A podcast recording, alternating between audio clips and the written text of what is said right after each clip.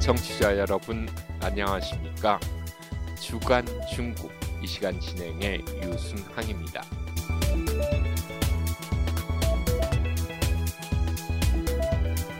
시진핑 중국 국가주석과 브라드미르 푸틴 러시아 대통령이 지난주 영상 정상회담을 갖고 미국의 압박에 맞서 전략적 공조를 강화하는 데 의기투합했습니다.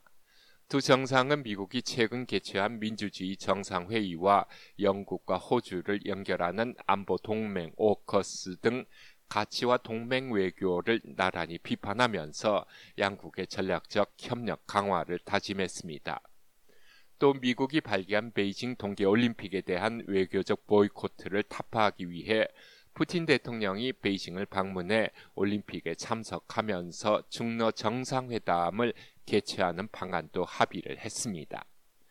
역사적으로 보면 중국은 쇠락한 청나라를 거치는 동안 가장 많은 땅을 러시아에게 빼앗겼고 외몽골 독립도 소련의 주도로 이루어져 중국과 러시아는 수많은 갈등을 빚고 있는 이웃 나라입니다. 그래서 가만히 놔두면 갈등이 마찰로 더 나아가 적대 관계로 발전할 수 있었지만 미국의 압박 정책이 이 두 나라를 긴밀하게 공조하는 우방으로 엮어놓고 있습니다.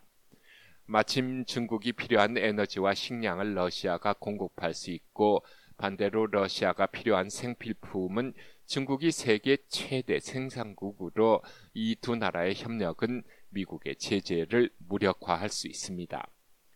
서로 필요한 것을 충족시켜 주는 것을 넘어 러시아가 개발한 최신 미사일 방어 시스템을 중국과 같이 공유하기로 결정하면서 방어 영역을 두 나라 영토 전역으로 넓히고 있다고 중국 매체가 보도하고 있습니다. 이 경우 중국과 러시아의 군사력 또한 크게 발전할 것이라고 전문가들이 내다보고 있습니다.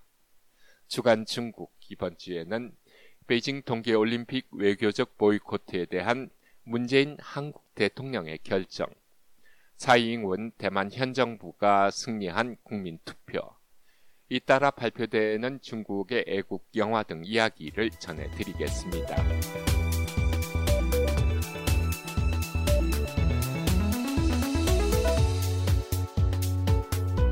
문재인 한국 대통령이 지난주 호주를 방문하는 자리에서 한국 정부는 베이징 동계올림픽 보이코트를 검토하지 않고 있다고 밝혔습니다. 스콧 모리슨 호주 총리와 정상회담을 가진 뒤 공동 기자회견에서 밝힌 입장으로 그러면서 그는 한국은 미국과 굳건한 동맹을 기반으로 삼으면서 중국과도 조화로운 관계를 유지해 나갈 수 있도록 노력하고 있다고 소개했습니다. 문재인 대통령의 말입니다. 같이 들어보시겠습니다. 어, 베이징 올림픽에 대한 외교적 보이콧에 대해서는 어, 미국을 비롯한 어느 나라로부터도 참가의 그 검유 권유를 받은 바가 없고 한국 정부도 검토하지 않고 있습니다. 미국이 발기한 베이징 올림픽 외교적 보이콧에 대해 Five Eyes 성원인 영국, 캐나다, 호주와 뉴질랜드가 현재 동참하고 있고 세계 주요 국가 가운데 한국과 프랑스가 가장 먼저 외교적 보이콧 불참을 밝혔습니다. 주요 국가인 독일과 일본은 결정을 계속 미루고 있는 중입니다.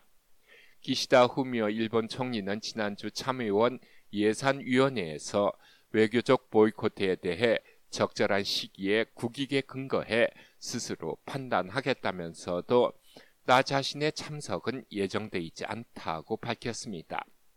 독일은 안나레나 베어북 외교부 장관이 지난주 모 방송과 인터뷰에서 올림픽은 기본적으로 스포츠 행사라면서 이를 정치적인 일이나 의식에 이용돼서는 안 된다고 말해 보이콧하겠다는 예전 입장을 완화한 것으로 해석되고 있습니다.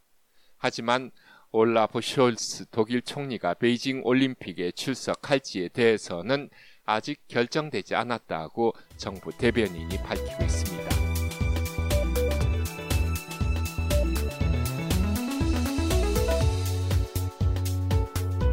락토파민이 함유된 미국산 돼지고기 수입 여부, 제사 원전의 상업 발전 여부, 다오유엔 조조 해안에 건설 중인 천연가스 도입 시설 이전과 국민투표일과 대선일을 연결하는 문제 등 4개의 의제를 놓고 대만이 지난주 국민투표를 실시했습니다. 4개 항목 가운데 단연 미국산 돼지고기 수입이 가장 많은 관심을 갖는 최대 쟁점이었습니다. 대만이 미국에 일방적으로 양보해 중국 등 다른 나라에 비해 더 많은 락토파민이 함유된 돼지고기를 수입하고 있다고 야당이 주장하고 있습니다. 집권당인 민진당은 미국과 자유무역 협정을 체결하고 포괄적 점진적 환태평양 경제 동반자 협정, 즉 CPTPP에 가입하기 위한 조치로 락토파민보다 자유무역 협정이 더 중요하고 중국의 침략을 방어해 주겠다는 미국을 위해 이 정도는 감수해야 한다고 강조합니다. 그래서 4개 의제의 국민 투표는 간단하게 중국과 통일을 지향하느냐와 침략을 방어해 주겠다는 미국을 지지하느냐로 귀결되면서 국민 투표는 결국 집권당과 야당의 새 대결로 이루어졌습니다. 개표 결과 4개 의제 모두 50%가 약간 넘는 선에서 집권당의 승리로 끝났습니다. 전문가들은 락토파민이 함유된 미국산 돼지고기를 먹더라도 미국을 지지하겠다는 대만인의 민심이 이번 국민투표로 표출됐다면서 민심이 미국을 향하고 있다고 이야기합니다. 그만큼 대만의 민의는 중국과 점차 멀어지고 있는 것으로 이해할 수 있겠습니다. 여러분께서는 지금 RFA 자유아시아 방송에서 전해드리는 주간 중국을 듣고 계십니다. 6.25 전쟁을 배경으로 한 전쟁 영화가 중국에서 줄지어 촬영 및 상영되고 있습니다. 지난해의 금강천에 이어 금년 가을 장진호가 상영되더니 지난주 압록강을 건너다가 중국 전역에서 개봉됐습니다. 이번에는 중국 인민지원군 사령관이었던 벙더화의 시선으로 제국주의 미국을 부각하고 중국군의 참전 당위성과 영웅적인 활약을 강조했습니다. 무역 전쟁에 이어 반도체와 과학 기술에 대한 거래 정지, 이어서 화웨이와 AI 기업에 대한 제재가 가해지자 중국인들의 애국심이 고조되면서 항미 원조로 불려지는 애국 영화가 인기리에 상영되고 있는 것입니다. 영화 장진호의 완성도는 별 4개로 작품성도 중간 정도라는 평가를 받고 있지만 애국심에 힘입어 박스오피스 59억 9천만 위엔을 기록하면서 현재 중국에서 가장 인기 있는 영화로 평가받고 있습니다. 위에 나열한 금강천 장진호와 압록강을 건너다에 이어 거장 짱이모 감독과 딸인 짱모 감독이 공동 연출한 한국 전쟁 소재 영화 저격수도 설 연휴 기간에 맞춰 개봉을 준비하고 있는 것으로 알려졌습니다.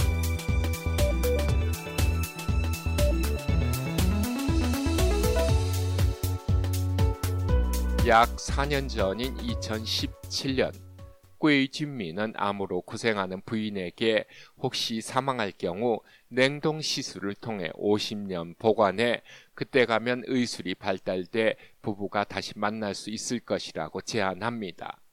완치 가능성이 없는 부인은 기꺼이 동의했고 얼마 후 사망한 그는 심폐소생 수술로 심박을 유지한 상태로 섭씨 마이너스 196 또 액체에 저장됩니다. 중국에서는 처음 실시하는 사후 냉동 저장으로 桂준미는 뉴스 보도를 통해 바람직한 남편상으로 소개되면서 유명 인사가 됩니다. 그도 아내가 그리워 이틀이 멀다고 저장 시설에 찾아가 문 밖에서 아내를 향해 일상을 이야기하고 그리움을 하소연합니다. 중국에서는 처음이지만 미국은 1967년에 이미 첫 냉동이 실시되면서 현재까지 165명이 여러 가지 이유로 사후 냉동을 선택해 저장되고 있습니다. 이들 중에는 이미 50년이 지난 케이스도 있지만 아직 냉동에서 깨어난 사람은 없습니다.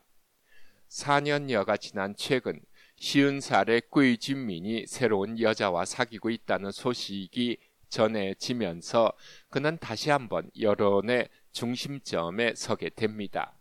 좋은 감정을 갖고 사귀고 있는 중으로 아직은 연애라고 할 수 없다고 설명하면서도 소문을 부인하지 않았습니다.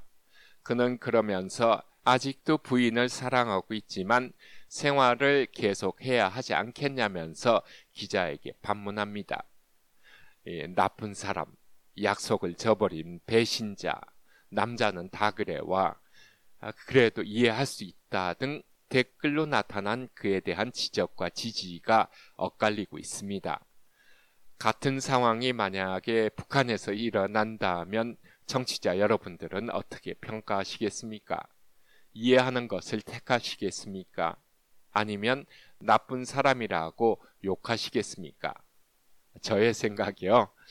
아, 저는 어쩌면 착한 남편으로 소개됐던 그 자체가 잘못이 아닌가 싶습니다. 주간 중국 이번 주 준비한 소식은 여기까지입니다. 다음 주에는 새로운 소식과 함께 다시 찾아뵙겠습니다. 지금까지 진행해 유순항이었습니다.